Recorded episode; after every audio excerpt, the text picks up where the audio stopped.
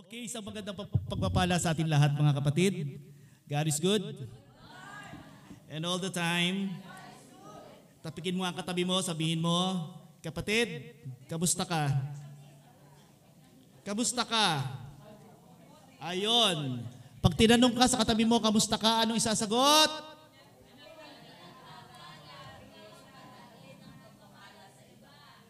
Pakiulit, paki, uh, pakiclear nga, pakiclear nga, ano-ano na naman nasasabi. Ano daw po, ano daw po? Okay, tapikin mo katabi mo, kamusta ka kapatid? Sabihin mo, kamusta ka kapatid? At ang isasagot mo, Ayun, ako'y pinagpapala. Ako upang maghatid ng pagpapala sa iba. Amen. Okay, ka. okay, tapikin mo naman ang kabila mo. Wala naman, wala naman. Ay, wala na pala. Okay, okay, okay, okay. Sige po, sige po. Isang mapagpalang umaga sa atin lahat, mga kapatid at mga minamahal. Pang ilang linggo na natin ngayon? For the month of July, pangatlo na. No? Okay, ang bilis ng panahon, ano? Ang bilis. Ilang araw na lang bago Pasko? Ilang buwan na lang? July, August, September, October, November, December. Okay, dalawang buwan na lang. Kala nyo kayo nang nag-iisip kung ilang araw na lang Pasko na, no? O, di ba? Para-para ho tayo mga kapatid. Okay, tayo po sa madaling manalangin. Dakilang Ama o Diyos sa mga pangyarihan sa lahat, ihanda niyo Panginoon kami sa umagang ito sa inyong pong banal na salita at buksan niyo ang aming mga puso at isipan, Panginoon, sa pakikinig, O Diyos, ng inyong mensahe upang ito, Panginoon, ay isang ah, pagpapala at upang mahatid ito sa bawat isa sa amin sa umagang ito, O Lord God. Cover us, O Lord Jesus, by your holy blood and this place also. In Jesus' name, Amen. Sa ating mensahe sa umagang ito, ay, ah, well, hindi na naging iba sa atin ito. Amen? Na muli, ay babasahin ko yung pinaka-point natin dito na gustong sabihin sa atin ng ating Panginoon. Rito sa verse 41 and 42, nabigyan natin ng insight. Ngunit sinabi ng Panginoon sa kanya, Marta, Marta, nababalisa ka at abalang-abala sa maraming bagay. Ngunit iisa lamang ang talagang kailangan, mas mabuti ang pinili ni Maria at ito'y hindi aalisin sa kanya. Nagdumalaw si Jesus sa tahanan ng magkapatid na Marta at Maria. Ang dalaway may pinagpilian. Pinili ni Marta na manatili sa kusina at pinili naman ni Maria na manatili sa paanan ni Jesus. Na makita natin sa dalawang magkapatid na ito na kung saan po ay kapwa itong tinatawag nating may paglilingkod. Amen. Sabihin nga natin, paglilingkod. Ayun, paglilingkod. Ngunit sa pagkakataong ito'y ay mas higit na pinahalagahan ni Jesus. Ang paglilingkod ni Nino? Ni Maria. Ang paglilingkod ni Maria ang mas binigyan diin ni Jesus dito at hindi doon kay Marta. Tingnan natin, no, yung title natin dito na gusto ko pong bigyan diin, yung mula sa kusina tungo sa paanan ni Jesus. Sabihin nga natin, mula sa kusina tungo sa paanan ni Jesus. Ayon. Gusto bigyan ng pansin dito. So hindi naman ito nangungulugan na binabaliwala ni Jesus ang paglilingkod ni Marta Nais lamang ipakita rito na importante sa paglilingkod ang pagiging angkop o relevance at akma o timing na sinasabi. Katulad ng halimbawa ng kasaysayang ito, na kung saan si Jesus ay pumunta sa tahanan ng, ng kanyang kaibigan, hindi upang makikain, kundi siya ay pumunta sa bahay ng kanyang kaibigan upang mangaral. Amen? Mangaral. Kung may pupunta sa tahanan ninyo upang mangaral, anong gagawin nyo? Pupunta kayo kusina? At doon magluto kayo na magluto? No. Di ba? Ang, anong gagawin mo? Makinig. Ayun, no? Makinig. So si Marta ay nangusina, ngunit si Maria ay nakinig. Amen? In verse 42, mas mabuti ang pinili ni Maria yan ang sinabi ng ating Panginoong Heso Kristo. Suriin natin kung bakit sa pagkakataong iyon ay higit na mabuting bahagi ang manatili sa paanan ni Jesus upang makinig ng kanyang mensahe sa halip na manatili sa kusina upang maghanda ng kakainin ni Jesus. Una, ang aksyon sa kusina, tandaan nyo ano, service. Tama, di ba? Service. Paglilingkod, do service lang. So, a- ang aksyon naman sa paanan ni Jesus ay devotion. Take note with that. Sa kusina ay service at sa paanan ni Jesus, devotion. So ang paglilingkod ay kailangan budsod ng devotion kay Jesus. Na kailangan mauna ang kaugnayan kay Jesus bago ang pagtupad ng tungkulin. Tama? Amen? Relationship building come first before task giving. Remember that. Relationship muna ang pinakauna. Lalo na nga dito sa church natin, di ba? Kayo ba ipinahayo ka agad? Kayo ba ipinakilos ka agad sa labas? Hindi. Ano pinakamahalaga? Relationship. Relationship sa bawat isa ang napakahalaga. Kaya nga wag nating baliwalain ang relationship ng, ba- ng bawat isa. Wag tayo mag-away-away. Wag natin awayin ng isa't isa. Ano po, mga kapatid? We have to be sensitive. No? Nang tinawag ni Jesus ang mga alagad, itinatag, itinatagbunan niya ang kaugnayan niya sa mga tao bago sila bigyan ng misyon. Tama? Kaya't ang una niyang panawagan sa mga alagad, hali kayo. Hali kayo. Sumunod kayo sa akin. Tama? Bago niya pinagmisyon, ano muna sinabi niya? Sumunod muna sa akin. Sumunod. Of course, ang debosyon ay kailangan sundan ng aksyon. Pag ikaw ay nakikinig ng devotion, tayo ba lahat ito ay araw-araw ba nagdi-devotion? Hindi na. Hindi natin nagagawa. Kailangan po natin gawin. Kasi bakit po? Dahil po sa sa panahon ngayon, ang tukso ay matindi. Matindi ang tukso na binibigay ng kaaway. Triple time ang kaaway ngayon sa tukso eh. Tama? Nandun yung, madada, nandun yung madali ka ng magalit. Nandun yung madali ka ng ano, mahalay ng iyong mga kaibigan. Madali ka ng mahila ng mga barkada. Madali ka ng ano, ma-brainwash sa iyong isipan. Nawala ka na sa direksyon mo sa paglilingkod mo because puro ka lang debosyon pero wala namang nangyayari, walang aksyon na nangyayari. Kailangan ang debosyon araw-araw na ginagawa yan. Amen? Dawag natin pagkakalimutan mga kapatid. So ang debosyon na walang aksyon ay walang kahihinatnan. Ang aksyong walang debosyon ay walang kabuluhan, ngunit ang pundasyon nito ay ang debosyon kay Jesus. Ito ang pagkakaiba ng simple and social service sa Christian service na sinasabi natin. Amen?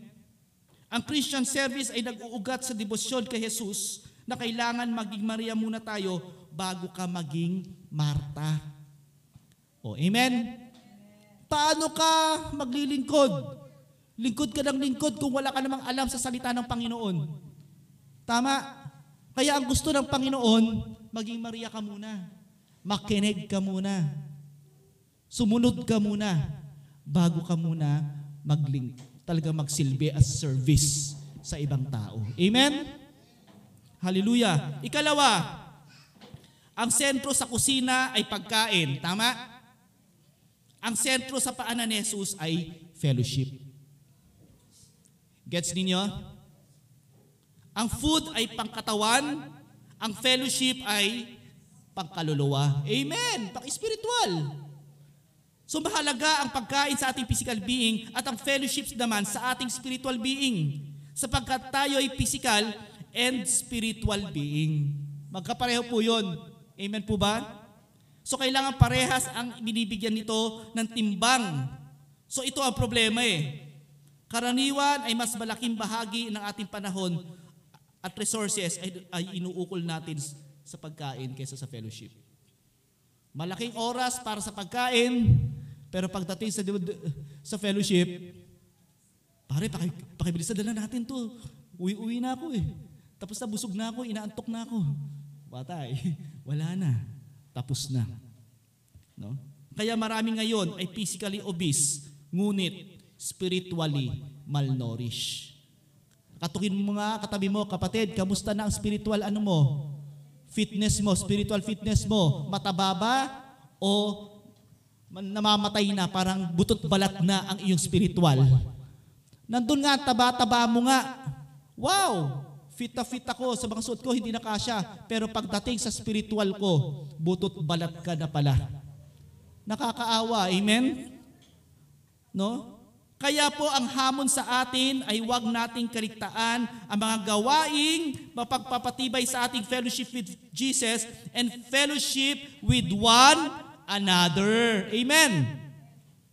Lagi, ta- lagi natin tandaan ang sinasabi sa Hebrew chapter 10 verse 25, huwag nating kaligtaan ang pagdalo sa ating mga pagtitipon. Tama? Tandaan natin yan. Isulat natin yan. Hebrew 10.25 Huwag natin kaligtaan na pagdalo sa ating mga pagtitipong gaya ng ginagawa ng ilan sa halip. Palakasin natin ang loob ng isa't isa, lalo na ngayong nakikita nating malapit na ang araw ng Panginoon. Malapit ang araw ng Panginoon. Magpalakasan ng bawat isa. Huwag natin awayin ng isa. Huwag natin awayin ng isang tao pag hindi na natin kailangan. Amen? So dito po kailangan bigyan natin ng pansin. Hindi ang ating pisikal, kundi ang ating spiritual na kalakasan, mga kapatid at mga minamahal.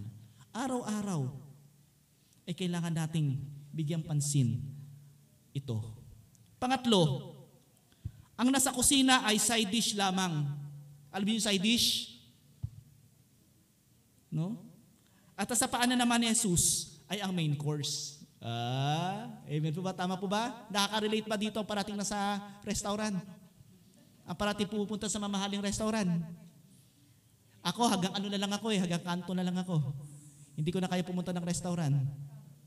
Ang ah, kanto fried chicken na lang ako kay Mapi dati. Ganon. Hinahanap-hanap ko, wala na sila dyan. no? Ayan, no? Okay, kasi taga mabuhay na ako talaga eh. Ito talaga ang, bang, ang lugar ko eh. Kaya alam ko dyan yung mga suot-suotan, mga pagkain. So yun po yun. Ang side dish, yun yung ano lang eh. Yun muna uunahin mo kainin eh, no? Ay, sopas muna yata. Soup muna yun eh. Soup muna yung first course mo eh. Soup. Tapos, was- tapos ang sunod, ang, ang pinaka main course mo, yun na yung pagkain. Di ba? No? Mga, Oo nga eh. Mga crispy pata na may kanin na. No? Wow, mga gano'n na. No? Mga steak, gano'n na. So, yung pinaka-hard food, yun ang salita ng Diyos. Yun, nandun ka sa paanan ni Jesus. At ang kusina na yan, side dish lang yan. So, ang pinaka-importante, muli, sasabihin ko sa inyo, nakita ni Jesus, ang importante ay yung ginawa ni Maria. Amen?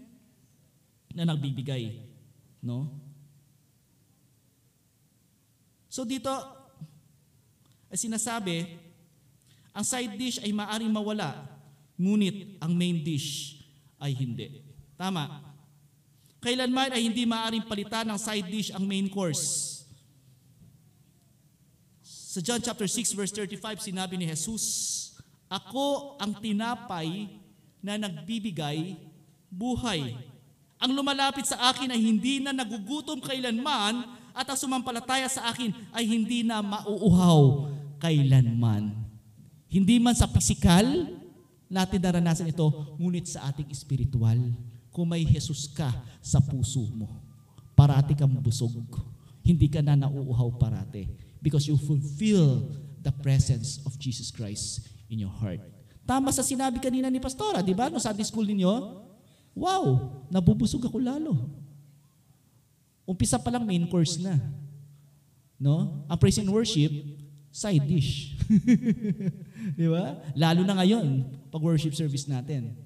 No? Ano ba to? Appetizer na lang. Hindi ah, joke lang. no? Pero main course pa rin ito. Main course pa rin ito mga kapatid. Habang tayo kumakain dito. Kaya sinabi ni Jesus dito, ako ang tinapay na nagbibigay buhay, ang lumapit sa akin na hindi na ang tinapay ay hindi na nagugutom kailanman at ang sumampalataya sa akin ay hindi na mauuhaw kailanman. So kahit na sa atin na ang lahat ng karangyaan ng mundong ito, kung wala sa atin si Jesus, tandaan mo, hugkag pa rin ang iyong buhay. Hugkag pa rin ang ating buhay. Tama? Pag walang Jesus sa buhay natin, it is only Christ who can truly and fulfill and full satisfy our needs in life. Amen? Ayun, ang lakas sa boses nyo. Hallelujah. Because I know that you have Jesus Christ in your heart. Hallelujah. Purihin natin ang Diyos. Ikaapat, sa kusina ay maraming distraction. Tama? Maraming distraction na hindi naman kailangan. Ngunit sa paanan ni Jesus ay isa lamang ang focus. At iyon ang talagang kailangan. Sabi ni Jesus, uli, verse 41 and 42, Marta, Marta, nababalisa ka at abalang-abala sa maraming bagay. Ngunit iisa lamang ang talagang kailangan. Ito ang problema sa ating function-oriented sa ating society na kung saan iniisip natin ang halaga ng tao ay nakasalig sa dami ng kanyang ginagawa. But the more function a person performs, the more importance that he becomes. Amen? Kung marami tayong ginagawa, ang mahalagang tanong ay ito, lahat ba ng ating ginagawa ay kailangan?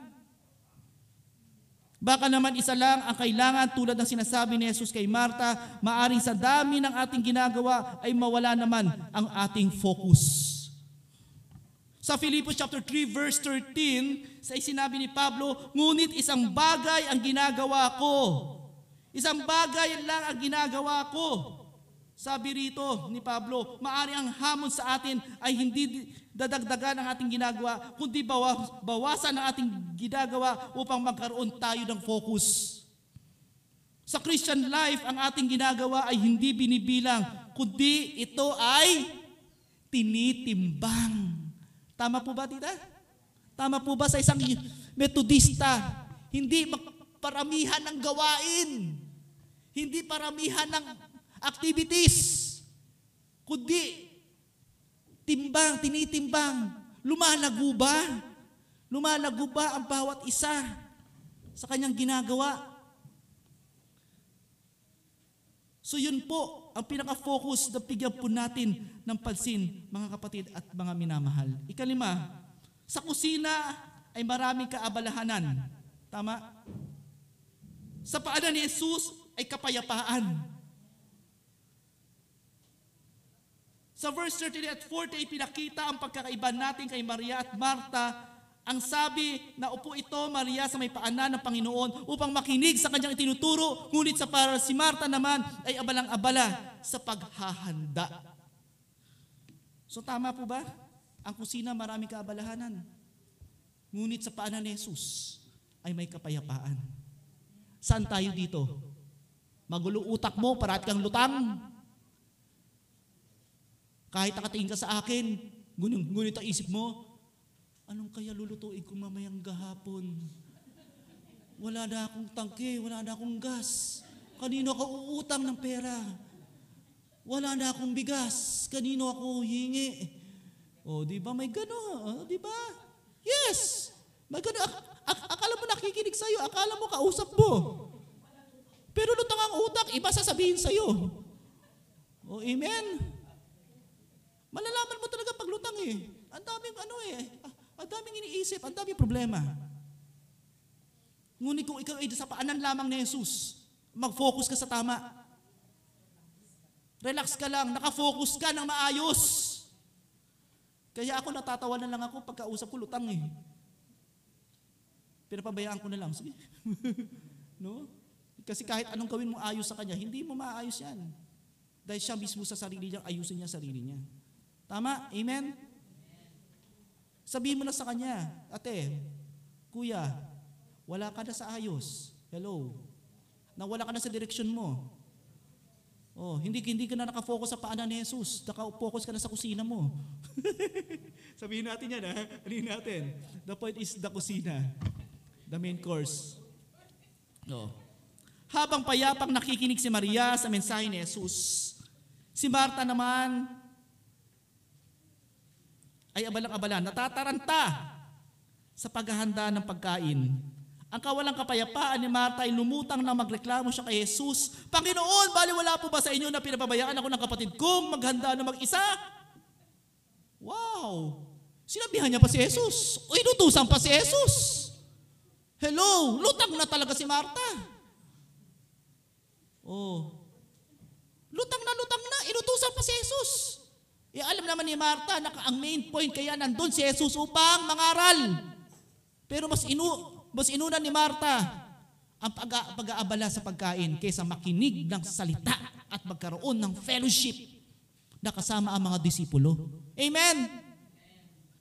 So sabihin nga po ninyong tulungan naman ako, sabi ni Marta. Kung tayo ay maglilingkod ng walang debosyon, ang mangingibabaw sa atin halip na kapayapaan ay pagkayamot at pananaghili. Remember that. Puro galit ang puso.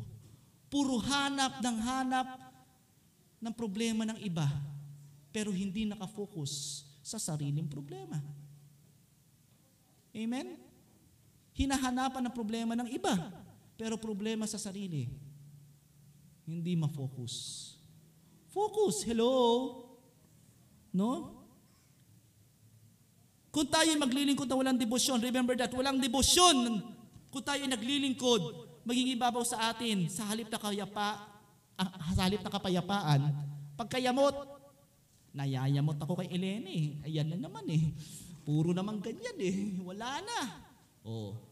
Wala na, wala nang devotion. Kasi wala nang devotion eh, wala nang araw-araw eh. So, may mga nag-aakalang ang mabisang panlaban sa kalungkutan at kasawian ay ang sobrang pagtatrabaho.